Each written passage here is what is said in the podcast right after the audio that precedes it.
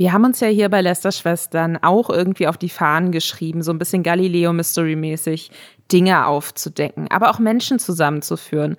Und Robin, ich muss dir sagen, ich bin sehr stolz auf uns, denn mit unserem mit unserer letzten Folge und dem Thema VTuber haben wir das geschafft. Wir haben einen regelrechten True Crime Fall ausgelöst, der live auf Twitter gelöst wurde. Oder ist er, ist er wirklich gelöst worden? Man weiß es nicht. Vielleicht nochmal kurz Recap-mäßig. Wir hatten in der letzten Folge, könnt ihr gerne reinhören, wenn ihr es noch nicht getan habt, über den YouTuber German Let's Play gesprochen, der sich als erster deutscher großer YouTuber so ein 3D-Modell seiner Kunstfigur erstellt hat, mit dem er dann quasi, er will sein Gesicht nicht zeigen, mit dem er dann auch so Facecam-mäßig streamen kann und man sieht eben einfach seine Kunstfigur. So, wir haben im Rahmen dessen auch so ein bisschen darüber gesprochen, ob ihn wirklich noch nie jemand mit Maske gesehen hat. Und am 14. Juni, also nach der Veröffentlichung unserer Podcast-Folge, hat der Nutzer Regisseur sowohl German Let's Play als auch Robin und mich geadmentioned und geschrieben. Ich habe vor acht Jahren German Let's Play ohne Maske gesehen und habe bis gerade eben nicht gedacht, dass das etwas Besonderes sei. Und damit hat er was losgetreten. Robin, was als nächstes passiert? Als nächstes hat dann, hat dann ein anderer Twitter-User geantwortet, bei welcher Gelegenheit soll es denn dazu gekommen sein? Der ist ja eigentlich nie auf irgendwelchen Events. Und darauf hat dann German Let's Play selbst geantwortet. Es gab keine Gelegenheit. Keine Ahnung, wer ihn da geprankt hat. Dann kam hier der Nerdkultur, äh, so kennt ihr ihn vielleicht, so auf Twitter heißt der Regisseur, äh, Marco, gesehen, nicht getroffen. Und daraufhin antwortet der Bruder von German Let's Play, Debitor, unmöglich aber okay. Und dann ist hier wirklich was aufgerollt worden. und zwar behauptet hier Nerdkultur, er hätte damals, als er für High Five geschnitten hat, der hat äh, die Videos für diesen YouTube-Kanal High Five, ich weiß nicht, wer den noch kennt, also äh, vor vielen, vielen Jahren ein Original-Channel von YouTube, unter anderem mit Fabian Siegesmund und vielen anderen. Das war so ein, so ein Offshoot-Projekt von, von der GameStar so ein bisschen. Und er hat da unter anderem die Videos gestellt. Er meinte, da habe ich ihn gesehen habe ich Material von ihm gehabt, aus dem ich ihn rausschneiden musste. Es war wohl Kamerabild von einem Skype-Call. Daraufhin hat dann German Let's Play geantwortet, das kann nicht sein. Das war, das war Material, das ich separat mit Maske gefilmt habe. Angeblich gibt es Material von German Let's Play irgendwo auf den Servern von High Five. Das war ein großes Drama, weil quasi German Let's Play sagt, das stimmt alles gar nicht. Und Nerdkultur sagt, doch, ich habe es gesehen. Und bisher wissen wir nicht, ob sich jetzt Nerdkultur irrt oder ob German Let's Play in Wirklichkeit verheimlichen will, dass er mal ohne Maske irgendwo aufgetreten ist. Also es geht dann auch noch ein bisschen weiter. Äh, ihr könnt gerne einfach mal auf Twitter bei Nerdkultur beziehungsweise Regisseur reingucken. Es wurden dann noch verschiedene YouTube-Videos ausgetauscht, um welche Files es sich da gehandelt haben soll. Und es ist, es ist schön, es ist spannend. Und damit herzlich willkommen bei einer neuen Folge von Lester Schwestern. Mein Name ist Lisa Ludwig, ich bin Journalistin und ich nenne mich immer zuerst, was mir immer erst auffällt, nachdem ich es schon gemacht habe. An meiner Seite, wie immer, der wunderbare, der YouTube König Robin Blase. Wir lästern jede Woche über alles Wichtige, was im Internet passiert ist und gucken YouTube-Videos für euch, damit ihr das nicht tun müsst.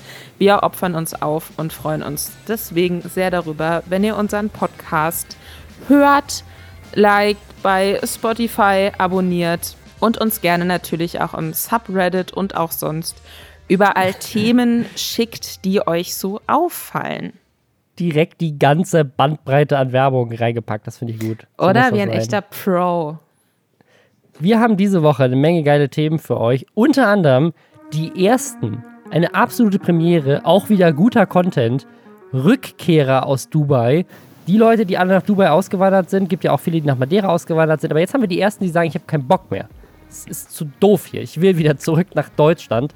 Wir haben außerdem ein neues Gesetz aus Norwegen. Da müssen jetzt Posts gekennzeichnet werden, die gefotoshoppt wurden. Außerdem haben wir eine Rapperin, die auf Instagram eine Schönheits-OP verlost. Es gibt außerdem auf Instagram schwere Anschuldigungen gegen einen großen Rapper. Und dann kommt jemand zurück, der wegen Anschuldigungen aktuell erstmal verschwunden war. David Dobrik ist nämlich wieder da. Das alles jetzt nach Hashtag Werbung.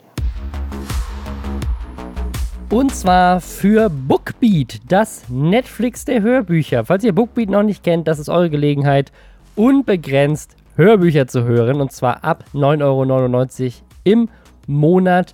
Es ist jederzeit kündbar. Ihr könnt die Hörbücher streamen oder ihr könnt sie offline hören und ihr habt Zugriff auf über 100.000 Stück aus so gut wie allen erdenklichen Kategorien, die man sich vorstellen kann.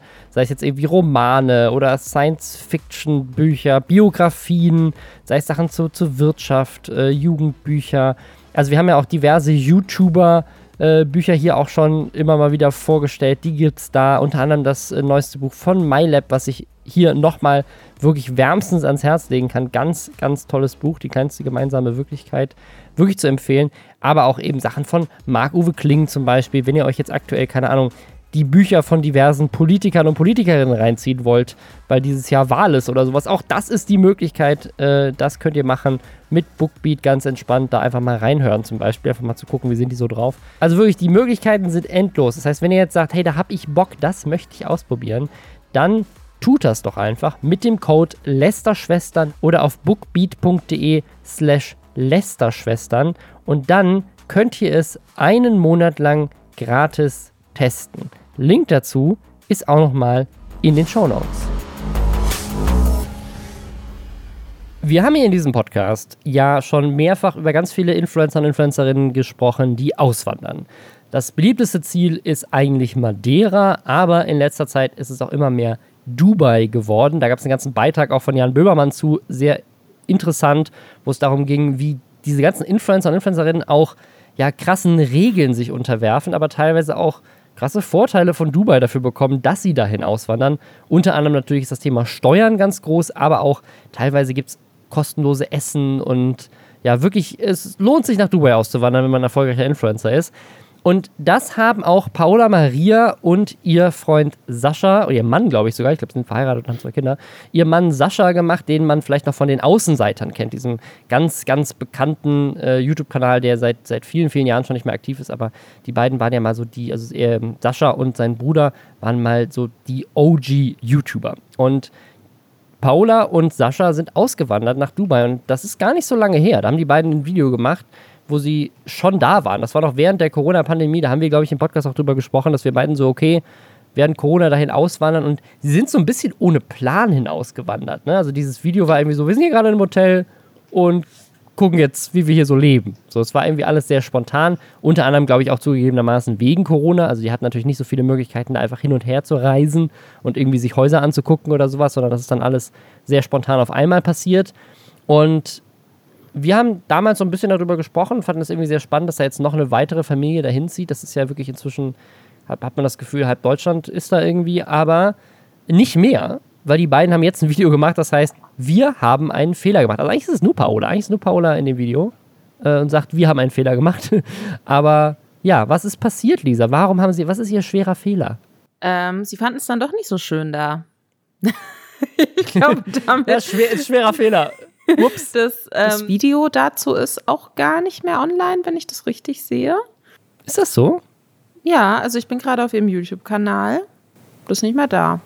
Eine ihrer Aussagen ist, ähm, es fühlt sich einfach nicht wie zu Hause an. Jetzt muss man natürlich auch dazu sagen, dass, ähm, dass Dubai ja eine, so ein bisschen so gefühlt so ein bisschen Las Vegas, aber weniger Party und trotzdem noch übertriebener ist. Ne? Also eine Stadt mhm. mitten in der Wüste, alles extrem künstlich da auch angelegt, alles ähm, sehr teuer, alles unfassbar schick. Das sieht dann natürlich geil aus auf irgendwelchen ähm, Insta-Fotos und so. Aber ich kann mir tatsächlich auch vorstellen, und ich glaube, dass, dass, die werden jetzt nicht die letzten sein, die dann wieder zurück nach Deutschland gehen oder woanders hin, mhm. dass man auch unabhängig von der Menschenrechtssituation da, dass sich das relativ schnell abnutzt. Ne? Weil ich glaube, man kann nur eine bestimmte Anzahl an Insta-Stories aus einem äh, verglasten Hochhaus machen, bevor es ein bisschen langweilig wird. es ist halt auch besserer Content, ne? Also es ist schon, also wenn man, wenn man jetzt, wenn man jetzt ganz gemein sein möchte, ne, würde ich auch gerne mal irgendwo drei Monate Urlaub machen, ein unglaublich virales Video produzieren, in dem ich, wenn ich, wenn ich in den Urlaub ankomme, sage, ich wandere aus. Und dann kann ich drei Monate später noch ein virales Video machen, in dem ich sage, ich wandere wieder zurück. Also ich möchte Ihnen nicht vorwerfen, dass das Kalkül war und Sie das von Anfang an gemacht haben, aber wir hatten, glaube ich, neulich im Reddit, ich habe die Story haben wir leider nicht im Podcast verfolgt, ich erinnere mich jetzt auch nicht mehr ganz dran, aber wir hatten neulich, im, hatte jemand im Reddit eine Story geteilt, wo jemand, glaube ich, gesagt hat, ich ziehe aus und dann ist sie irgendwie für drei Monate irgendwo hingezogen und dann war es schon wieder vorbei. Also es war irgendwie so ein, weißt du, wo man so, das ist halt eine Story. Dann kannst du halt Content drumherum machen, wie du dein neues Haus suchst. Du kannst Content drumherum machen, wie du deine Wohnung einrichtest. So, du kannst Content drumherum machen, warum du es doch nicht so geil findest. Also, es ist, es ist, es ist also manchmal habe ich so das Gefühl, auch bei so, ne, also keine Ahnung, bei Mama-Bloggerinnen oder sowas, ne, wenn du da irgendwann aufhörst, Kinder zu bekommen, dann hast du auch irgendwie keinen Content mehr. So, weißt du, das ist so. Wobei sie ja gerade erst ein Kind bekommen hat. Also das ja, finde ich ja, dann ja. schon, also so Umzug in oder Ich wollte jetzt überhaupt nicht sagen, dass sie das macht. Ich meine nur, es ist, nee, kann auch. Nee, genau, aber das, deswegen finde ich so, so spannend, wenn das jetzt wirklich so ein Versuch gewesen wäre, einfach geilen, mehr geilen Content zu produzieren. Es ginge wirklich nur darum, dann glaube ich, dass sie diese Babysache einfach noch ein bisschen weiter hätte ausschlachten können, weil das hat mhm. für sie klickmäßig, wenn ich jetzt hier mal so durchgucke, ziemlich gut funktioniert. Ich glaube, dass es den beiden auch eh gut geht. Also deswegen, ich möchte ihnen da gar keine Vorwürfe machen. Das ist, ich finde das auch nicht schlimm. Also ich meine, die beiden können sich ja leisten, das einmal auszuprobieren. Ob Dubai jetzt das richtige Land dafür wäre, aufgrund vieler anderer Gründe, ist eine andere Frage. Aber so einfach, einfach mal zu machen, wenn man die Chance hat und zu sagen, so, hey, wir probieren es einfach mal aus. Wir, wir nehmen mal dieses Risiko, die Kinder sind noch klein, die gehen noch nicht zur Schule, keine Ahnung. Wir können das uns erlauben, einfach mal ins Ausland zu gehen. Und wir haben außerdem einen Job, bei dem das möglich ist. Äh, und außerdem ist gerade Corona und wir saßen jetzt ein Jahr lang zu Hause und jetzt ist gerade irgendwie eine geile Chance für uns, einfach mal wieder rauszukommen, was Neues auszuprobieren. Vielleicht war der Zeitpunkt noch ein bisschen zu früh, wenn man sich jetzt die Pandemie anguckt, aber egal. Aber so in dem Kontext muss ich sagen, so, go for it. Warum nicht? Lebt euer Leben, so traut euch. Und auch wenn ihr dann, wenn ihr nach drei Monaten feststellt, das war alles Kacke und ihr zieht wieder zurück, so, who cares? Ich meine, sie geben ihren, ihren Fehler ja zu und es ist, es ist voll okay. Was ich, glaube ich, aber am spannendsten an dieser ganzen Story finde, ist, sie sagt an einer Stelle in diesem Video, natürlich gibt es ganz viele andere Sachen, die uns nochmal angespornt haben, aber die möchte ich jetzt ehrlich gesagt nicht breit treten. Und da gibt es tatsächlich auch einen Kommentar von Tim Jacken, ähm, also den kennt man ja vielleicht auch selber von YouTube. Unter anderem auch äh, bekannt von, ich finde es immer schwierig, ihn darauf zu reduzieren, aber dafür ist er zuerst bekannt geworden. Er war mal der Cutter von Rezo. Der hat einen Kommentar geschrieben, sehr coole Entscheidung, Dubai zu verlassen, wirklich Respekt, aber magst du vielleicht, wenn du wieder in Deutschland bist, also wenn du wieder frei reden darfst, mal sagen, was noch so kritisch an Dubai ist, wäre, glaube ich, sehr interessant. Und da bin ich gespannt, ob sie das machen wird. Also ist das eine Sache, die sie tatsächlich ansprechen wird? Wird sie sagen, hey, wir sind hier weggezogen, weil ich gemerkt habe, dass meine Rechte als Frau mit Füßen getreten wurden oder wir sind wieder zurückgezogen, weil äh, wir gemerkt haben durch dieses Böhmermann-Video, dass es doch nicht so geil ist. Wobei ich glaube, dass dieses Böhmermann-Video sogar vorher kam, oder? Also Böhmermann ist ja auch bei weitem nicht der Erste gewesen, der darüber hat nicht erfunden, dass es Probleme da gibt. Das stimmt, ja. Nicht erfunden, der hat es auch nicht als erstes erzählt. Der hat es dann nochmal für ein ZDF-Mainstream aufbereitet, damit die das ja, auch wissen, ja, dass da diese Influencer-Sache gerade folgendermaßen passiert. Bei Böhmermann wurde das auch nochmal so aufgegriffen. Die müssen da als Content Creator ja auch so eine Art Vertrag unterschreiben, dass mhm. sie nur positiv über die Stadt sprechen dürfen und so. Und ähm, wenn quasi, und da hat aber, glaube ich, zumindest meines Wissens nach, korrigiere mich gerne, wenn ich da falsch liege, aber ich glaube, da hat noch kein, keine dieser AuswandererInnen, äh, die dann zurückgekommen sind, schon mal so richtig offen drüber gesprochen, oder? Und wenn, also ich finde es mega Nicht, spannend, wüsste, nee. wenn Paola Maria jetzt die erste wäre, die dann, sobald sie wieder zurück in Deutschland ist, da mal so ein bisschen auspackt und sagt, okay, äh, folgendermaßen sieht das dann tatsächlich aus.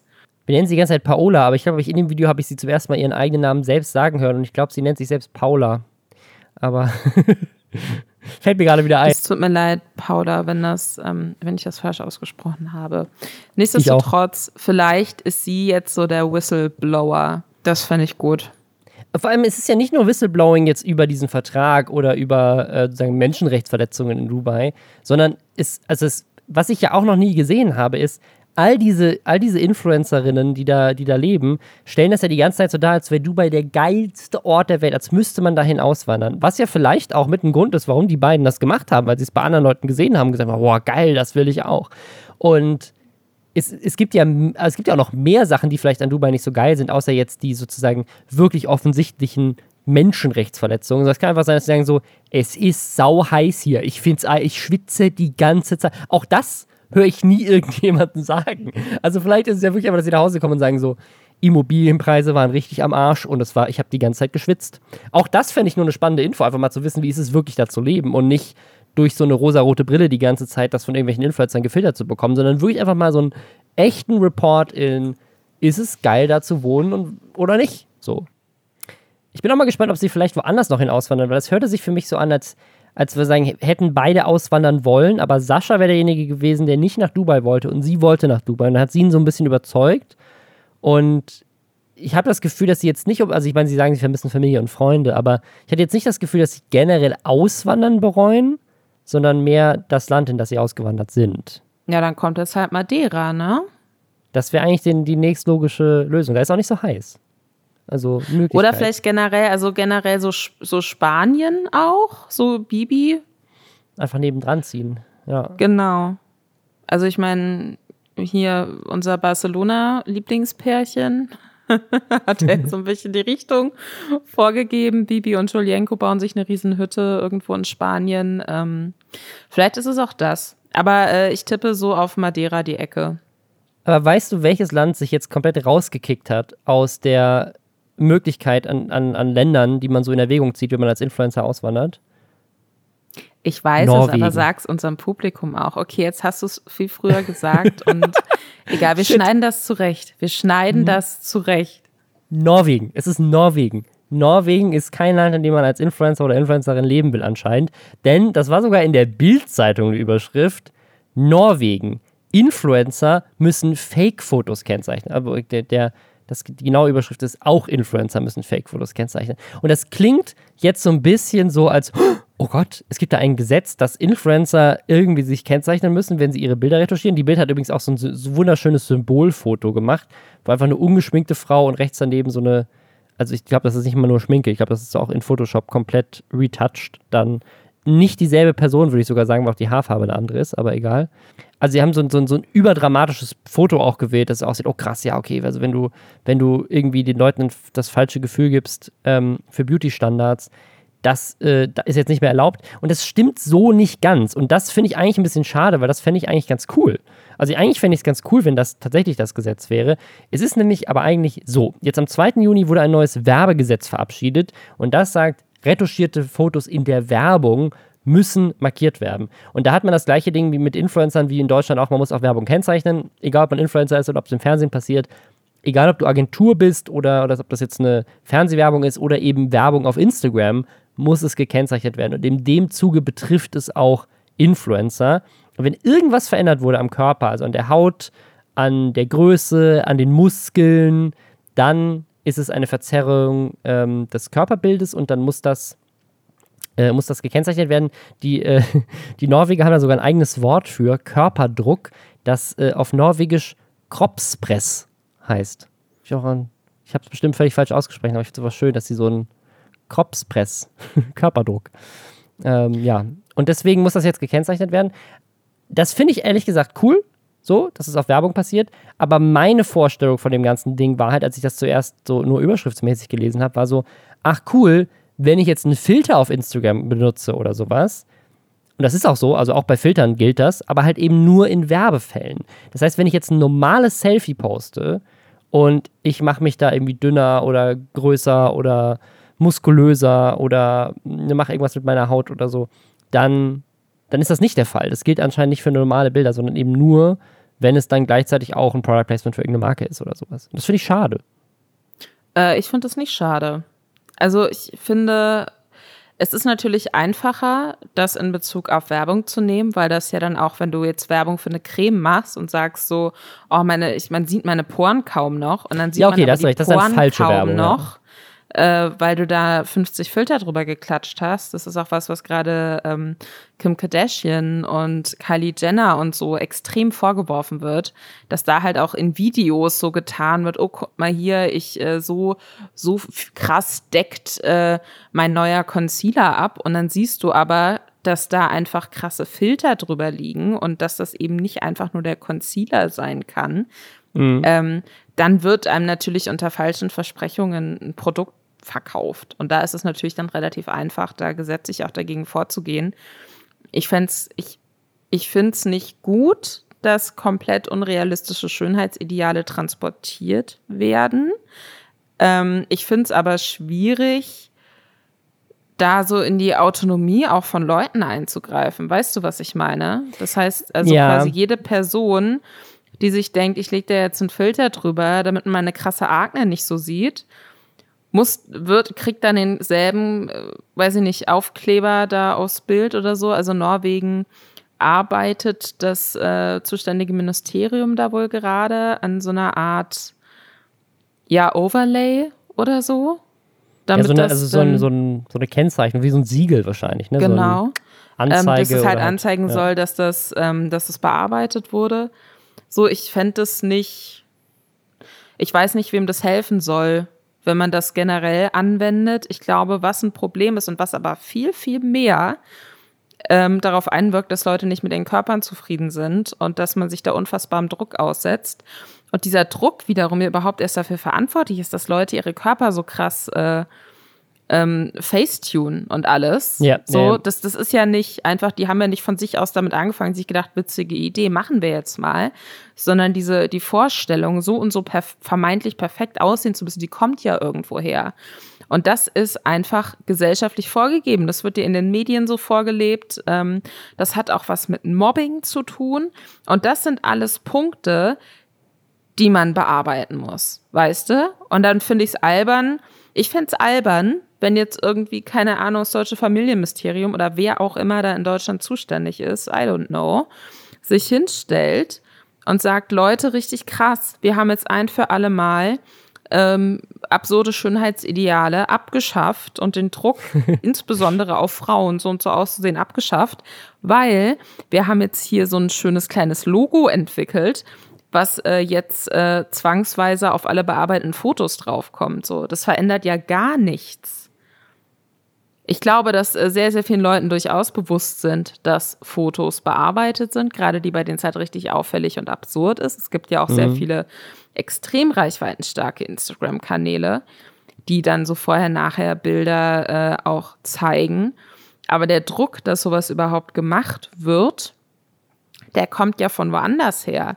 Ich glaube nicht, dass ein Teenager-Mädchen ähm, anfängt, eine Essstörung zu entwickeln, zum Beispiel, weil sie äh, stark bearbeitete Instagram-Fotos, das ist jetzt komplett, ne, also eine Vermutung. Ja, klar, ja, ja. Ich sage mhm. nicht, dass es so ist. Aber für mich gefühlt, als Person, die selbst auch schon mit Essstörungen zu kämpfen hatte und äh, Zeit ihres Lebens krasse Probleme mit ihrem eigenen Körper hat. Ich glaube nicht, dass, ähm, dass der Auslöser dafür bearbeitete Instagram-Fotos sind. Ich glaube, der Auslöser ist dafür, dass du nirgendwo realistische Körperbilder siehst oder diverse Körperbilder siehst. Das wird jetzt langsam besser, aber seien wir mal mhm. ehrlich, so wie viele, weiß ich nicht, nicht normschöne Menschen sieht man im Fernsehen sehr übersichtlich. Außer dann vielleicht äh, im vermeintlichen ähm, Asi-TV bei RTL und das sind dann die, über die sich lustig gemacht wird. So.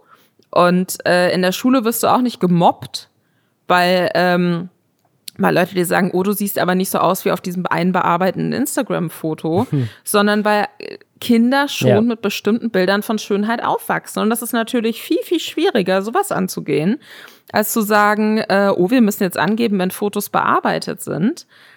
Aber das ist für mich das, wo dieser äh, Kropspress, ich hoffe wirklich, das richtig ausgesprochen, herkommt. Und äh, ähm, ja, deswegen stehe ich Punkt, dem ja. so ein bisschen, würde ich dem kritisch gegenüberstehen, das generell auf sämtliche Art von bearbeiteten Bildern anzugeben. Wobei man ja bei Instagram jetzt zum Beispiel auch sagen muss, wenn man eine Story macht, in der man Filter von Instagram verwendet, dann wird einem das ja da auch schon angezeigt.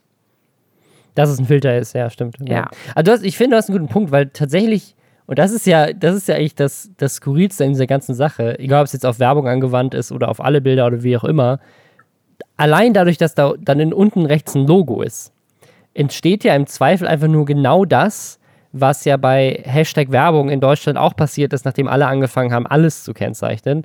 Nämlich, das wird dann einfach Teil des Bildes, es verschwindet so im Hintergrund. Du weißt, dass die Sachen bearbeitet sind, das weißt du eh. Also das weiß, also, also klar, manchmal ist ist es einem vielleicht nicht bewusst, aber in den meisten Fällen weiß man, dass Leute auf Instagram eben schönere Bilder posten oder zumindest so die besten Posen und die besten Momente in ihrem Leben posten und nicht die echte Realität, die die ganze Zeit stattfindet. Und das ändert sich ja nicht dadurch, dass da einfach ein kleines Logo drauf ist, wo, wo du dann vielleicht in der Ecke siehst, ach, das, da hat jetzt jemand was ver verändert, weil es wird ja nicht mal angegeben, was. Ne? Also es ist ja auch, auch, es wird einfach nur gesagt, das wurde bearbeitet, nicht, äh, wird ja nicht transparent irgendwie gemacht, so was, wie sah es vorher aus und wie sieht es jetzt aus oder was, was genau wurde geändert. Also ich glaube, du, hast du hast einen guten Punkt. Ähm, du hast mich überzeugt, das ist keine gute Idee. Äh, es gibt, falls euch das äh, interessiert, das Thema, und ihr da euch so ein bisschen weiterführend zu informieren möchtet, es gibt eine YouTuberin, eine englischsprachige, Stephanie Lange, Länge, ich weiß es nicht, ähm, aber englischsprachig auf jeden Fall. Und die hat sehr, sehr viele verschiedene Videos ähm, darüber gemacht, wie stark Bilder bearbeitet sind, warum man sich die nicht zum Vorbild nehmen sollte, warum selbst Influencer nicht so aussehen, wie sie auf ihren Fotos aussehen. Und die macht das ganz, ähm, ja, ganz nahbar und ganz positiv.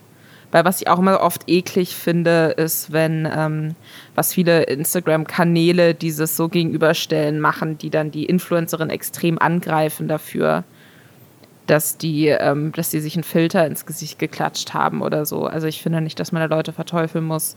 Ähm, sie, sie spricht da sehr, sehr nahbar und sehr auf Augenhöhe drüber, ohne gemein zu sein. Und ähm, Stefanie Lange. Es gibt ja noch eine andere Möglichkeit, seinen Körper zu verändern, als das mit Photoshop zu machen. Und das ist mit einer Schönheits-OP. Und wir haben im Zuge von Bibi ja hier schon darüber gesprochen, wie sie mit dem Thema umgegangen ist. Und da gab es auch einige kritische Stimmen, die meinten, hey, Schönheits-OPs zu bewerben, egal in welcher Form, ist nicht okay. Wir hatten eigentlich eine andere Meinung zu und haben da auch mit ein paar Leuten drüber diskutiert dann im, im Reddit. Ähm, und jetzt ist wieder eine Sache im Internet gerade groß, die so einen kleinen Shitstorm auf sich zieht. Und zwar die Rapperin Unique, die aktuell auch eine Single draußen hat mit Katja Krasavitsch zusammen, die verlost eine Nasen- oder Brust-OP auf Instagram als Teil einer Challenge, die ihren Song promoten soll. Also man soll ein Video einschicken, wo man zu ihrem Song twerkt und unter den besten Twerkerinnen verlost sie dann eine Nasen- oder Brust-OP der Wahl des, der Gewinnerin. So. Das ist, das ist das Gewinnspiel. Und das hat einen gewissen Shitstorm geent, äh, geerntet, also sowohl dann auf, auf Twitter, aber auch unter anderem dann direkt auch unter, unter dem Instagram-Post, wo Leute dann äh, Sachen ge gepostet haben wie, das ist hoffentlich nicht ernst gemeint mit der OP oder wer kommt auf so einen Dreck. Teilweise auch mit echt vielen Likes auf Instagram, also auch viele Leute, die dann wahrscheinlich durch den Shitstorm auch auf den Instagram-Account aufmerksam geworden sind und dann eben darunter das geliked haben. Sie hat da sogar ein Statement zu veröffentlicht, weil es wohl so groß wurde. Ja, das ist, das ist dieses Gewinnspiel und definitiv so die einzigartigste Sache, die ich bisher erlebt habe, die verlost wurde. Wobei ich sagen muss, ich kriege regelmäßig Anfragen.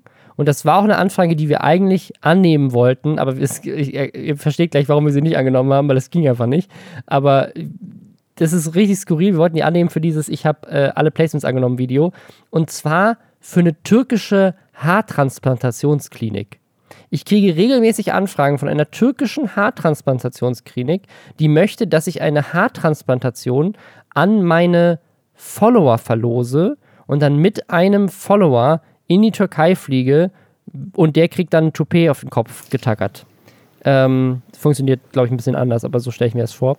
Das fand ich super skurril. Also Werbung zu machen für so eine, für so eine richtig crazy, äh, für so einen medizinischen Eingriff und dann auch in der Türkei, also für so Medizintourismus.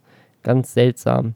Ähm, aber ja, also das, äh, das, das gibt es wohl immer wieder. Dann hätte ich das vielleicht mal verlosen können. Aber ansonsten, skurrilste Verlosung, die ich bisher mitbekommen habe. Also die Sache ist, dass äh, sie da ja aber nicht Werbung macht in dem Post für eine bestimmte Schönheitsklinik oder so, sagt auch explizit, ähm, dass das nur an eine Person über 18 gehen soll, die sich auch schon Gedanken darüber gemacht hat und das wirklich unbedingt will. Und sagt auch, Reminder, ihr seid so oder so bad bitches und perfekt, so wie ihr seid. Ja, und das ist sogar und auf dem Bild drauf. Also das ist eine Sache, die sozusagen, das ist auf dem Instagram-Foto direkt mit als Text drauf. Das ist keine Sache, die sie irgendwie in die Caption hinterher eingefügt hat oder so. Also es ist von Anfang an, hat sie quasi auch die Message mitgeschickt, ihr seid perfekt, so wie ihr seid. Genau. Und ähm, deswegen finde ich das jetzt nicht so wahnsinnig kritisch. Plus, ich glaube halt auch nicht, dass ihre Zielgruppe so jung ist wie jetzt so eine, wie Bibis Zielgruppe. Ja. Zum Beispiel. Also die macht schon, also Unique finde ich auch als Künstlerin gut, muss ich sagen. Ist auch Schauspielerin, hat bei Four Blocks eine Rolle gespielt die ist auf jeden Fall niemand, der jetzt so nach außen trägt, jeder muss so und so aussehen, damit er oder sie schön ist. Oder die jetzt dafür steht, unfassbar krass bearbeitete Bilder nur von sich irgendwo hochzuladen.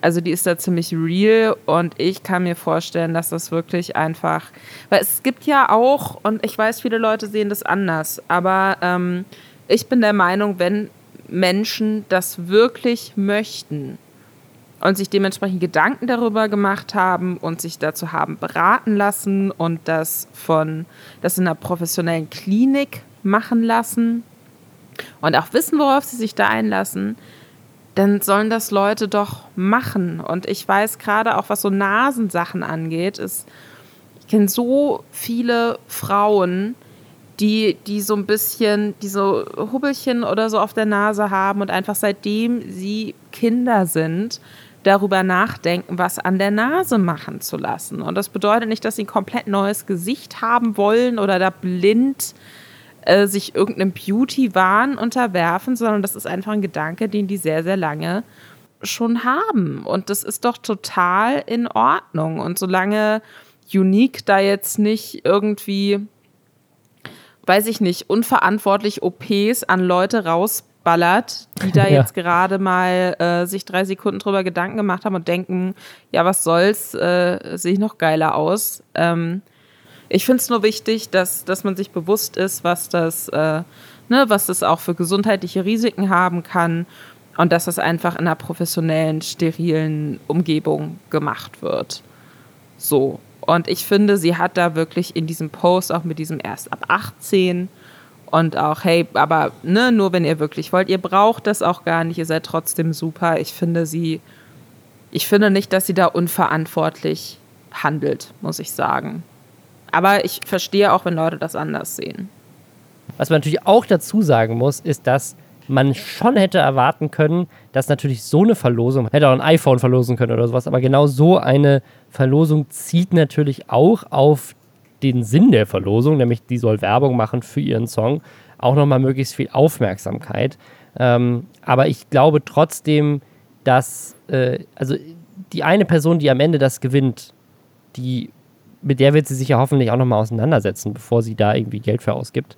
Ähm, und ich glaube nicht, dass irgendjemand wegen einem Post von ihrem Account jetzt denkt so, ja, ich habe noch nie drüber nachgedacht. Aber jetzt, wo ich das gesehen habe, spritze ich mir sofort Botox überall rein. Also das ist ja, das passiert ja nicht so. Also das, deswegen, also ich, ich glaube, bei Bibi war das Thema nochmal ein anderes als bei ihr und das hattest du ja schon gesagt. Ich glaube, ihre Zielgruppe ist auch nochmal eine ganz andere.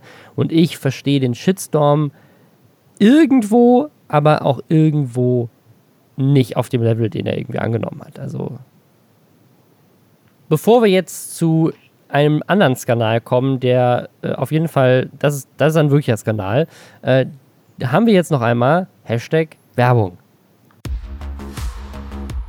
Und zwar mal wieder für die Koro Drogerie, bei der ihr weiterhin mit dem Code Lästerschwestern 5% Rabatt auf das gesamte Sortiment bekommt. Und falls ihr immer noch nicht mitbekommen habt, was die Koro Drogerie ist, die sind auf dem Weg, Europas Nummer 1 Anbieter für haltbare Lebensmittel zu werden. Das Top Food Online Portal. Da gibt es nämlich richtig geile haltbare Lebensmittel in Großpackungen, was dafür sorgt, dass der Verpackungsmüll reduziert wird. Außerdem sorgen die dafür, dass die Handelswege verkürzt werden, damit die Sachen schneller von Bauern und Bäuerinnen Händlerinnen bei uns landen. Sie haben außerdem super faire Preise, mit denen sie super transparent umgehen. Es wird genau aufgeschlüsselt, wie die sich zusammensetzen. Ich finde das super geil. Und was ich am geilsten finde, sind die Produkte Aprikosen in Zartbitterschokolade sind das absolut geilste, was sie da haben. Es ist, es ist einfach die beste Süßigkeit. Das ist so dieses, diese getrocknete Aprikose, saftig dann in Zartbitterschokolade, super geil. Gibt auch zum Beispiel Amarena-Kirschen in Zartbitterschokolade, Mandeln in veganer äh, Schokolade. Also all diese Sachen sind einfach, die ganzen Snacks sind einfach muss man haben. Ich habe jetzt auch aber immer auch Proteinriegel zum Beispiel von der Kodrogerie bei mir im Rucksack. Auch solche Sachen und natürlich auch die gesunden Sachen möchte ich hier nochmal erwähnen. Auch wenn die Süßigkeiten natürlich das Geilste sind, auch die gesunden Sachen sind super. Auch da gibt es ein ganz breites Angebot. Also wenn ihr Bock habt, mit dem Code Lästerschwestern auf kodrogerie.de mal shoppen zu gehen und 5% zu sparen. Link zu allem ist auch nochmal in den Show Notes. Es geht jetzt um Vorwürfe gegen den Rapper Samra. Als jemand, die die absolute Hip-Hop-Expertin in Deutschland ist, Lisa, wer ist Samra? Das ist jetzt, das ist, das stimmt einfach auch nicht. ich bin so, so aus dem Aktuellen bin ich echt so ein bisschen raus. Ich höre gerade vor allem ähm, sehr traurige Musik oder alles, was in irgendwelchen Serien, die ich gerade äh, gucke, im Hintergrund läuft. Aber egal, ich weiß natürlich, wer Samra ist. Ähm, Samra war zusammen mit Capital Bra bei Erst guter Junge gesigned, das ist das Label von Bushido und hatte damit auch so ein bisschen seinen Durchbruch, hat dann ähm, danach auch eben vor allem in Zusammenhang mit Capital Bra mehrere größere Hits gehabt, darunter auch den Song Tilly Dean. Und äh, ist überdies hinaus dafür bekannt, dass er immer raucht. Der hat auch irgendwie so Marlboro-Sitzstühle oder so im Studio oder keine Ahnung. Also hat nämlich auch einen Song darüber Sam gemacht. Da gibt es nicht auch einen Song von ihm über Marlboros? sicherlich, ich, ich, bin mir sicher. Ähm, ist aber für mich so gefühlt in letzter Zeit so ein bisschen ruhiger um Samra geworden. Ähm, Capital Bra hat mit ihm auch nichts mehr zu tun. Die sind jetzt getrennte Wege gegangen und ähm, ob das irgendetwas damit zu tun hat, was ich euch jetzt gleich vorlese, wissen wir nicht. Und was wir natürlich auch nicht wissen, ist, ob das so passiert ist. Ich bin von der Tendenz immer erstmal so, dass ich sage, ich würde Opfern oder mutmaßlichen Opfern glauben. Ich sage euch gleich auch noch, warum ich gerade im Zusammenhang mit so Deutschrap und solchen Vorwürfen, weil ich da auch schon einiges gehört habe in den letzten Jahren, weswegen ich auch geneigt bin zu denken, dass da was dran sein könnte. Aber wie gesagt, wir wissen es nicht und Samra selbst hat sich dazu bisher, und wir nehmen jetzt hier Mittwochabend auf, noch nicht geäußert eine Nutzerin, die heißt Nika. Ihr Account auf Instagram ist mittlerweile nicht mehr online. Sie hat unter anderem OnlyFans-Account und macht ansonsten viel so Lifestyle-Posts irgendwie. Hat Vorwürfe erhoben gegen Samra, hat, hat vor allem in Insta-Stories äh, mehrere Stories auch mit, mit Screenshots auch aus äh, WhatsApp-Verläufen und so weiter und so fort ähm, gepostet und ähm, hat eine Geschichte erzählt, wie Samra ihr gegenüber angeblich übergriffig geworden sein soll. Und ist, und ich lese das jetzt einfach mal vor. Nika hat geschrieben, Samra hat mich am ersten Tag mit seinem SUV Lambo abgeholt, eine Runde mit mir gedreht, Vertrauen aufgebaut, mir mein Handy weggenommen, damit es keine Beweise gibt, dann bin ich wieder nach Hause. Am nächsten Tag hat er mich abgeholt und in sein und Capital Brass Studio gebracht.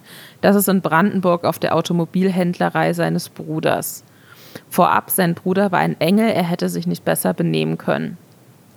Dort haben wir gesmoked und er hat mich die Treppen im Studio hochgebracht, damit ich mir anschaue, wo er recordet. Aber wir sind ins Schlafzimmer des Studios, er hat die Tür zugeknallt und mich auf das Bett geschmissen. Was wir aber vielleicht nochmal an der Stelle sagen sollen, ähm, ich, ich lese jetzt nicht im Detail vor, was sie da geschrieben hat, weil ich glaube, dass es triggern kann. Ähm, tut mir leid, dass ich das vorher nicht gesagt habe. Also im Endeffekt soll er quasi gegen ihren Willen mit ihr Sex gehabt haben, beziehungsweise sagt sie, sie hat es einfach irgendwann einfach über sich ergehen lassen, weil ähm, er ignoriert hat, dass sie mehrfach Nein gesagt hat. Also die Details würde ich da jetzt nicht ähm, ja. so sagen. Ähm, so.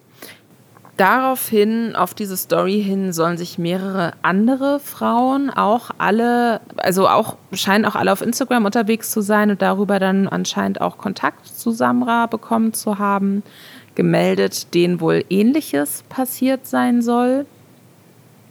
Und diese Nika hat eben daraufhin noch mehrfach ähm, Stories auch, wo sie direkt in die Kamera gesprochen hat, aufgenommen, nochmal erzählt hat, warum ihr so wichtig war, das öffentlich zu machen. Sie sagt, dass, der, dass ihr das schon so oft passiert ist mit Enna Männern und jetzt reicht es ihr einfach. Sie will, dass es dafür Konsequenzen gibt.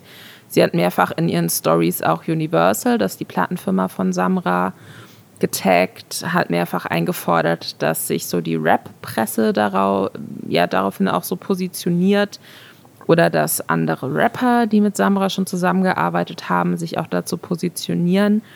Samra selbst hat dazu noch nichts gesagt, ähm, hatte nur eine, ich glaube, es war eine Insta-Story auch gepostet, wo er so Mittelfinger in die Kamera zeigt und ähm, hat dann auch einem späteren Bildpost, der aber auch nicht wirklich ähm, Bezug nimmt auf diese Anschuldigung, äh, die Kommentare deaktiviert. Also scheint er so ein bisschen abzublocken. Ich muss sagen, und ich habe damit, ich bin darauf aufmerksam geworden, weil mir das eine Freundin geschickt hat, die auch so sehr verwurzelt ist in der Rap-Szene, sage ich mal. Und dann haben wir dazu mehreren auch drüber diskutiert und wir waren uns halt auch so alle, also wir, niemand von uns ist überrascht, solche Sachen zu hören, weil ich über Jahre mhm. hinweg immer wieder solche Sachen gehört habe. Ich glaube nicht, dass das ausschließlich in der Deutschrap-Szene passiert. Ich glaube, das ist generell ein Problem, auch in der Musikbranche. Ne? Also ich meine, wenn man sich noch früher so hier Sex, Drugs und Rock'n'Roll, wenn da zum Teil äh, mhm. in Songs 14-jährige in Anführungszeichen Groupies besungen werden, ne? Und früher dachte man sich, aha, hier die krassen Rockstars, die lassen es aber richtig knallen. Äh, sowas, ne, sowas würde heute komplett eskalieren und das zu Recht. Aber was ähm, sehr interessant ist bei diesen ganzen Geschichten, die ich in die Richtung schon gehört habe und die auch nie ähm, vor Gericht gegangen sind oder wo ich ähm, zum Großteil der Fälle jetzt auch nicht mit dem jeweiligen Musiker darüber gesprochen habe. Das heißt, ich kenne jetzt die Gegendarstellung dazu auch nicht. Aber was diese Geschichten alle so ein bisschen gemein haben, ist, dass es so hingenommen wird. Ne? Und wie gesagt, ich sage nicht, dass Samra das gemacht hat, so. Das ist mutmaßlich. Wir wissen es nicht. Aber ich kann darüber sprechen, dass ich schon oft solche Geschichten gehört habe. Und, mhm. äh, und aus unterschiedlichen Quellen, nicht nur von Frauen, denen das passiert ist, sondern auch von Tourmanagern oder Leuten, die in anderen Bereichen der Musikindustrie gearbeitet haben. Und dass ähm, sowas dann einfach sehr gerne abgetan wird. Also der Rapper 3 Plus zum Beispiel, der hat sich dazu auch auf ähm, Instagram in einer Story geäußert und der hat Folgendes geschrieben dazu. Samra ist kein Einzelfall, ob Newcomer, etablierter Künstler, alter Hase oder King of Rap. Es gibt diese Geschichten, dahinter steckt immer ein Umfeld, das die Täter schützt, manchmal jahrzehntelang und jeden Versuch darüber zu sprechen gewaltvoll unterdrücken will. Entweder weil der halt so ist oder sie selber halt so sind. Habe nichts als Respekt und Bewunderung übrig für jede einzelne Frau, die trotz dieses Drucks an die Öffentlichkeit geht. Und wir alle sollten noch viel mehr Verständnis und Empathie haben für alle Frauen, die noch nicht die Kraft finden und vielleicht auch nur vergessen wollen. Jemand sehr Erfolgreiches aus der Musikindustrie meinte mal zu mir, wenn es dir darum geht, alle Rapper out zu callen, die sich systematisch missbräuchlich gegenüber Frauen verhalten haben, dann kannst du 80 Prozent der Szene canceln. Ganz ehrlich, gerne. Also es ist nicht nur so, dass ähm, Frauen, ne, und dann ist ja auch oft der Vorwurf, die will jetzt nur Aufmerksamkeit oder bestimmt war die verliebt und dann hat er sich nicht mehr gemeldet und deswegen ist sie jetzt wütend so. Ne, es ist nicht so. Also es ist halt wirklich, es kommt verschiedene Menschen innerhalb der Musikbranche, kennen solche Geschichten, haben sowas schon mal mitbekommen. Und ich bin, ich verfolge das gerade sehr gespannt, wie das sich jetzt weiterentwickelt finde es auf jeden Fall interessant, aber auch, dass der Account von dieser Nika jetzt weg ist. Mhm. Was, was sagst du denn dazu? Es überrascht einen halt nicht, ne? Also es überrascht einen nicht, wenn solche Vorwürfe kommen. Egal, ob es jetzt Rapper sind oder, oder irgendwelche anderen Stars. Aber was ich, was ich bei ihr noch so ein bisschen extra erschreckend fand, sie hat dazu noch so einen anderen Post gemacht, das war dann, glaube ich, ein Bildpost auf Instagram. Was ich dazu noch sagen muss, ich habe es angestrebt, mich mit solchen Menschen zu treffen. Ich konnte erst dem Luxus und der Unbeschwertheit nicht widerstehen. Und auf der anderen Seite war mir aber auch immer nicht klar, mit was für Menschen ich mich umgebe. Diese Vorfälle sind innerhalb kurzer Zeit passiert. Ähm, und was ich meine, sie gibt sich selber so ein bisschen die Schuld, weil sie eben versucht hat, mit Leuten Zeit zu verbringen, die, äh, die eben bekannter sind. Ne? Was, was glaube ich, viel einhergeht mit, warum, warum Leute, die dann sozusagen augenscheinlich viel Macht haben, mit sowas dann damit lange Zeit auch durchkommt. Was ich wichtig finde, ist, dass man da über Musik, über die Musikbranche nochmal, aber wirklich auch explizit über die Musikbranche spricht, weil das ist schon nochmal was anderes, ne? Es ist schon nochmal was anderes, weil ähm, im Endeffekt ganz viel von solchen Übergriffen ja auch irgendwie historisch, was man immer so mitbekommen hat oder auch so diese vermeintliche Groupie-Kultur. Das, das ist ja bekannt so und das ist ja oft, also mhm. ich weiß noch, es, es gibt eine, ähm, ich glaube, das war die Deutschland, ja. gib mir ein Mike-Doku von Bushido damals, wo äh, total stolz äh, erzählt wurde, dass sie da Gangbang-Bändchen an die hübschesten Mädels, die sie im Publikum sehen, verteilen und dann kommen die alle danach mit in Tourbus. Ne? Also das ist ja sowas hast du nicht bei einem Schauspieler oder Klar, so. weil du der keine Tours hast, nicht, ne? Ja, ja, genau, der läuft Tour. nicht nach, nach der Vorstellung durch jedes Kino, wo sein Film gerade gelaufen ist und sagt, und ihr drei kommt jetzt mit, wenn ihr wollt. Und dann sind die Mädels da komplett überfordert und denken sich, oh mein Gott, unser Star spricht mit uns, dann gehen wir jetzt halt ja, mal krass, mit und ja, gucken mal, recht, was ja. passiert. Das Stimmt, ist halt eine ja, ganz besondere Situation und das sind dann auch irgendwie eben aber auch zum Teil dann wieder sehr öffentliche Situationen, weil das dann eben oft nicht unbedingt in einem in sich abgeschlossenen ähm, Hotelzimmer passiert, sondern gerade wenn sich da auf Touren junge Frauen mitgenommen werden, dann ist da ja immer irgendwie noch das Management zumindest zu Beginn mit dabei. Das sind ja dann keine mhm. und, und da müssen Leute dann eben auch aktiv weggucken. Es ist jetzt was anderes, wenn jemand ähm, einer anderen Person auf Instagram schreibt, du wollen wir uns mal treffen und dann trifft man sich zu zweit. So, gerade bei so Toursituationen, und da habe ich eben auch schon viele Geschichten gehört, ähm, da sind immer noch andere Leute im ersten Schritt mit dabei und die müssen ja entweder aktiv weggucken oder das zum Teil noch unterstützen und die Mädels da durchlotsen. Und das ist einfach, ich finde, das ist nochmal eine andere Situation, die es auch verdient, dass man sie nochmal als eigenständige Situation auch wahrnimmt. Vor allem, weil es ja aber auch im Musikkontext so normalisiert wird. Ne? Also ich meine jetzt zum Beispiel Marilyn mhm. Manson ist gerade ein Fall. Ich weiß nicht, ob du das mitbekommen hast. Ja. Da äh. haben ja mehrere äh, Ex-Freundinnen äh, gegen ihn Anzeige erstattet und äh, ganz explizit gesagt, wie der die misshandelt hat. Und im Rahmen dessen kam es auch immer, kam immer wieder Geschichten hoch, die er aber auch Jahre davor schon selbst freiwillig in Interviews erzählt hat, mhm. wie der da Mädels im Tourbus zugerichtet hat. Und er erzählt es in einem Interview und der Interviewer denkt so, oh ja, hier krasser Skandalrocker. So, und dann gehört das irgendwie zu so einem Mythos dazu. Ich finde, das ist längst an der Zeit, dass sich einmal kritisch auch damit auseinandergesetzt wird. Und es gibt, ähm, es gibt einen Account, äh, das Rantalmos-Kollektiv. Äh, die heißen auf Twitter zum Beispiel so, also R-A-N-T-A Doppel-L, Moos und dann Kollektiv. Bei, also wenn ihr das bei Twitter sucht, findet ihr die und bei ähm, Instagram ähm, einfach at R-A-N-T-A ein L Moos. Ähm, die haben explizit äh, öffentlich auch dazu aufgerufen, mit ihnen ähm, Geschichten zu teilen, weil die ähm, quasi Menschen, die sexuelle Übergriffe innerhalb der deutschen Hip-Hop-Szene erlebt haben, miteinander ähm, vernetzen wollen und quasi Räume schaffen wollen, wo man sich darüber austauschen kann und sich überlegen kann, wie man damit umgeht. Ähm, vielleicht auch ganz spannend, falls, falls ihr, die ihr zuhört, da irgendwie Erfahrung gemacht habt oder da Gesprächsbedarf habt. Ähm, finde ich, ist ein ganz, ich finde es extrem wichtig, darüber zu sprechen. Wie gesagt, wir wissen nicht, ob ähm, das so passiert ist, wie diese Nika das erzählt. Wir sagen nicht, Samra ist ein Vergewaltiger. Wir berichten nur darüber, was diese Nika erzählt hat. Da haben auch schon extrem viele Leute drauf reagiert. Das ist schon ziemlich rumgegangen, auch in der deutschen Hip-Hop-Szene. Ähm, wir berichten darüber, was die Anschuldigungen sind. Und wie gesagt, ich habe sehr viele Sachen in die Richtung auch schon gehört. Nicht explizit über Samra, aber über andere Leute, die ich jetzt hier namentlich nicht nenne, weil ich auch nicht weiß, ob das stimmt.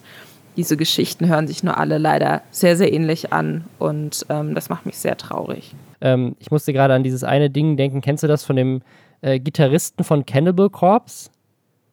Nee. Das war mal, das war mal so ein Meme vor zwei Jahren, ich glaube zwei oder vor zwei, drei Jahren. Ähm, der, der Gitarrist von Cannibal Corpse wurde verhaftet und die, die Headline war äh, mehr als 80 Waffen und drei äh, Totenschädel wurden in dem Haus vom Cannibal Corpse Gitarristen gefunden. Und daraufhin hat jemand zwei Songs von Cannibal Corpse gepostet. I have guns in my house for murder und My home is full of skulls. also er hat wirklich einfach zwei Songtitel, wo es um genau die Dinge geht, die sie dann in seinem Haus gefunden haben. Hm. Ich meine, es ist ja auch immer eine Frage, wie nah ist ja dann oft so eine Kunstfigur auch an der Realität. Ja. Aber ich glaube, es gibt immer auch noch einen gewissen Freiraum, in dem eine Kunstfigur eine Kunstfigur sein kann und auch sein darf.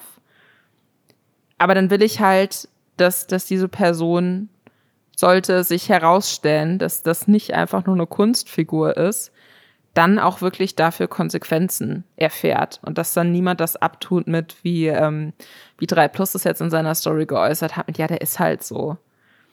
Und ich glaube, das ist einfach wichtig, so Konsequenzen dafür, wenn Menschen anderen Menschen wehtun und das bringt uns zu unserer nächsten Geschichte. Wow. Ja, wow. ja, gerade noch die Kurve gekriegt. Äh, David Dobrik ist auf YouTube zurück, Robin. Nach zwei Monaten, also falls ihr die Story nicht mehr verfolgt, David Dobrik, wirklich einer der größten YouTuber überhaupt 18 Millionen Abos, kommt eigentlich von Wein, ist also generell einfach ein riesiger Social Media Star, auch auf TikTok, sein Podcast, einfach alles, was der anfasst, ist irgendwie riesig. Inzwischen ist er sogar so ein Startup-Gründer, der hat so eine, so eine Start, so, so eine, hat so eine App gegründet, die so ein bisschen ähnlich ist wie Instagram, nur dass die Fotos erst nach 24 Stunden online gehen. Und allein das ist irgendwie mit mehreren hundert Millionen bewertet worden. Also egal was, alles, was David Dobrik anfasst, wird zu Gold dachte man zumindest, bis bei ihm alles explodiert ist. Und da haben wir im Podcast auch intensiv drüber gesprochen. Es ging nämlich erst um Anschuldigungen auch des sexuellen Missbrauchs, aber nicht von ihm, sondern von einem seiner Freunde, mit denen er Vlogs gedreht hat. Ähm, und das wurde aber so semi auch in einem Vlog von ihm so festgehalten. Also es gab ein Video von einer Party, also David Drobrick, der filmt ja immer sein absolut crazy, extravagantes Leben, wo sie immer super verrückte Sachen machen. Und sie waren irgendwie auf einer Party, da waren einige Frauen sehr betrunken und dann cuttet irgendwann das Video und sie fahren nach Hause und dann fällt irgendwie der Satz, oh, für das, was wir heute Abend getan haben, wird irgendjemand ins Gefängnis gehen oder sowas. Das war wirklich super, super explizit und dann Monate später kam äh, eine dieser Frauen aus diesem Video und meinte, ja, ich, einer der, der Typen, also nicht er, aber einer seiner Freunde, der dabei war, ähm, hätte, hätte sie vergewaltigt auf dieser Party. Und ähm, das, das hat eben dann erstmal so den ersten Schlag gegeben. Der zweite Schlag waren dann andere ehemalige Vlog-Kollegen von ihm, Freunde, die dann irgendwann aus dem Vlog raus sind, auch Jahre vorher teilweise schon, die sich gemeldet haben zum Thema Mobbing, dass er sie einfach dauernd fertig gemacht hätte in seinen Vlogs. Dann ähm, gab es so eine ganz krasse Story von einem Typen, der da sogar eine ganze Doku-Serie zu veröffentlicht hat, wie David Dobrik den fast umgebracht hat bei einem Stunt. Und zwar ging es darum, da haben die einen Bagger gemietet äh, in so einem Baggersee und haben Leute an diesem Bagger festgemacht mit einer Schnur. Und dann haben die sie an dieser Schnur so festgehalten, also quasi so einen Fuß in so eine Schlaufe gesteckt und sich dann oben festgehalten. Und dann haben sie diesen, dann hat David Dobrik, der saß an dem Bagger, diesen Bagger ganz schnell rumgedreht. Und die Leute quasi so dann wie, wie so eine also nicht wie eine Schaukel, aber wie so ein Karussell quasi rum, rumgeschleudert um diesen Bagger herum. Ähm, und man sieht in diesem Video, was dann dieser Typ, ähm, der da am Ende das, das Opfer von dieser Situation war, gepostet hat, auch noch alle Freunde von David Dobrik, die alle sagen, hör auf damit, lass es sein, das ist viel zu gefährlich. Und dann geht aber einer seiner Freunde doch nochmal drauf und er übertreibt es voll. Und der Typ, also das ist wirklich das ist eine sehr brutale Doku-Serie, auch die sogar, glaube ich, sogar von YouTube gesperrt wurde, weil das Material zu krass war, wie krass der verletzt wurde. Er hat irgendwie sein halbes Gesicht verloren. Ähm, und sozusagen, das sind halt so die Aktionen, für David Dobrik dann in letzter Zeit unter, unter Feuer stand. Da hat er sich irgendwie so ein bisschen äh, so semi entschuldigt, dann nochmal entschuldigt. Und dann war er jetzt zwei Monate weg. So zwei Monate für irgendwie fünf Shitstorms auf einmal. Weil YouTube ihn ja dann auch ähm, entmonetarisiert hat. Das ist ja, hatten wir auch schon mal hier als Thema im Podcast inzwischen so der neue Trick von YouTube, wenn jemand Scheiße baut, aber man es nicht wirklich mit den Community Guidelines angehen kann, weil sozusagen er hat ja, er hat ja, er hat ja nicht wirklich was in einem Video gemacht, was falsch war, sondern tatsächlich in einem rechtlichen Rahmen außerhalb der Plattform, ist der Trick von YouTube in letzter Zeit immer, den Leuten die Monetarisierung, also die Monet den Leuten die Monetarisierung entziehen und sie damit so ein bisschen zu bestrafen und gleichzeitig natürlich auch die Werbekunden zu schützen, die vielleicht in dem Moment dann nicht mehr vor diesen Videos laufen wollen. Das ist wahrscheinlich eher der Grund. Aber ähm, ja, das ist so das, äh, was, was bei ihm dann auch passiert ist.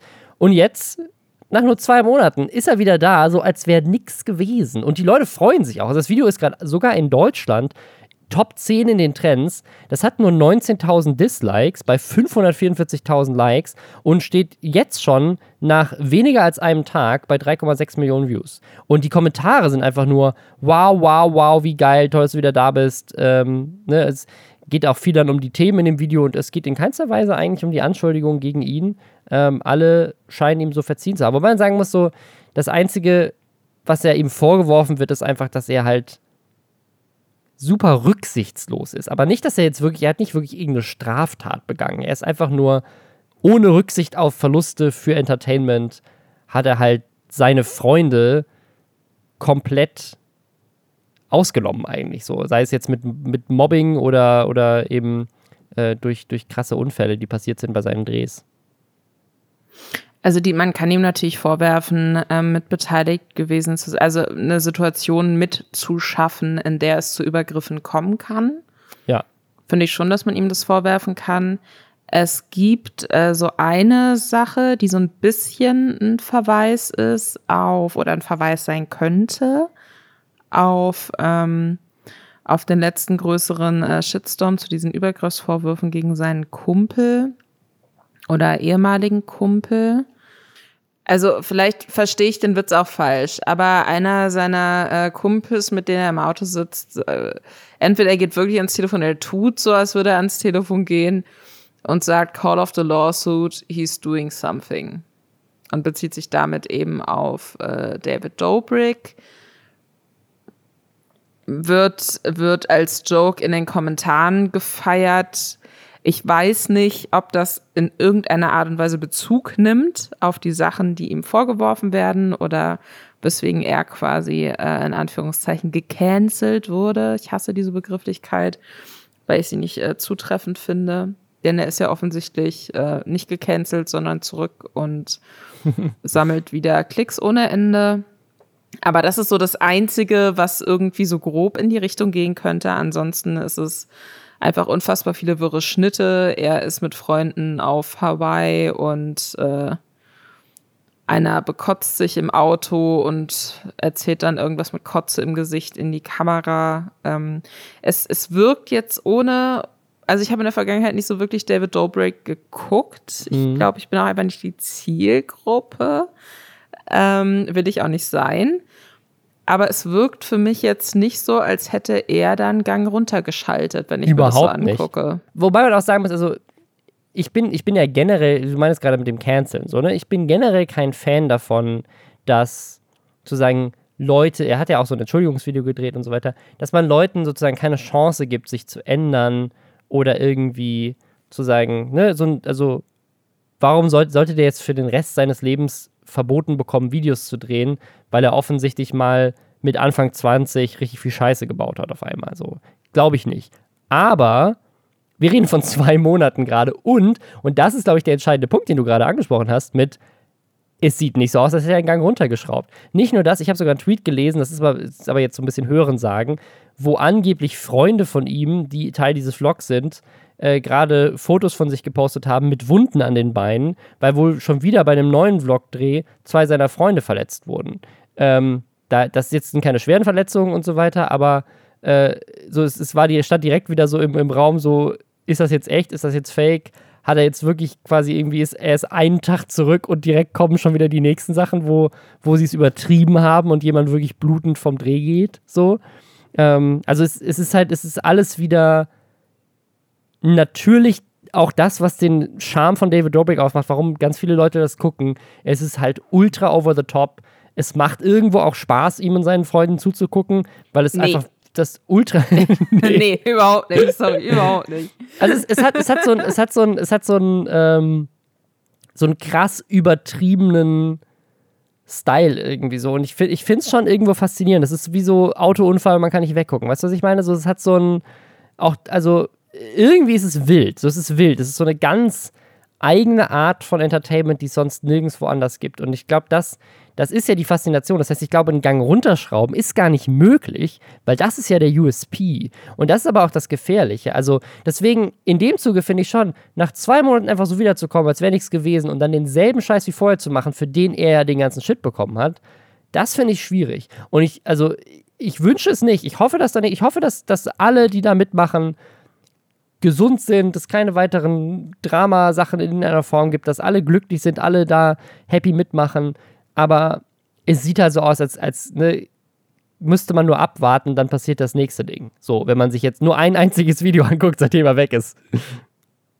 So, ich meine, da kotzt jemand in einem Auto und die Leute alle so, oh, ich gehe wie eklig. Also, es wirkt nicht so, als hätten alle Spaß dabei, so, aber er hält da trotzdem die Kamera drauf. Deswegen mal gucken. Ich hoffe, es sterben keine Menschen in den nächsten Vlogs. Ähm, ich hoffe, ich muss die nächsten Vlogs nicht gucken, weil ich fand das extrem widerlich, wie dieser Typ mit Kotze im Gesicht gefilmt wird und dabei auch noch so ganz normal weiterspricht. Ähm, es hat mich sehr fertig gemacht. Ich finde es sehr unangenehm, aber was diese Leute 544.000 Menschen stand Mittwochabend, haben dem Ganzen einen Daumen hoch gegeben. Deswegen herzlichen Glückwunsch. ja, gut. Wir beobachten das weiter, was mit David Dory passiert. Äh, und wir hören uns dann vielleicht auch dazu schon nächste Woche. Wahrscheinlich nicht. Es sei denn, es wirklich, vielleicht ist wirklich jetzt jemand schon verletzt worden und wir hören es dann in, im nächsten Vlog am Dienstag, wer weiß. Äh, aber ansonsten haben wir bestimmt andere spannende Themen und vielleicht sogar einen richtig coolen Überraschungsgast nächste Woche. Vielleicht, ich teaser das jetzt einfach mal selbstbewusst an, aber wer weiß, vielleicht ist ja jemand anderes dabei. Ansonsten, wenn es nächste Woche noch nicht passiert, dann können wir das einfach von Folge zu Folge rauszögern ja, und ja. sitzen dann einfach mal aus, bis den Leuten auffällt, oh Gott, vielleicht kommt dieser Gast gar nicht mehr. Ja, ja, aber ähm, ich glaube, es Nein, wird, aber wir, äh, wir denken positiv in die Zukunft. Ähm, es wird zeitnah mal wieder einen Gast oder eine Gästin geben. Bleibt Und wenn gespannt. ihr es bis dahin nicht aushalten könnt, dann hört gerne die alten Folgen. Wir hatten kürzlich mal Reben Zeit zu Gast. Wir hatten Simon äh, Kretschmer von Rocket Beans zu Gast, der NFTs erklärt hat. Auch mir. Ähm, und ansonsten sehen wir euch. Nein, wir, wir sehen und hören euch überhaupt nicht. Ihr hört uns. Ihr hört uns nächste Woche. Bis dann. Bis dann.